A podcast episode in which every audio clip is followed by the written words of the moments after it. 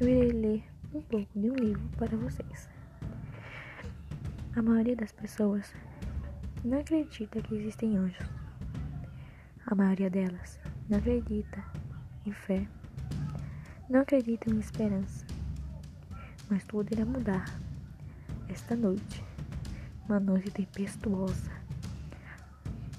quando uma luz desce dos céus e acerta o chão da terra num campo frio, mas cheio de árvores frondosas, bancos, le, bancos de ferro e madeira. Uma pequena mulher passa e acaba descobrindo uma coisa inesquecível.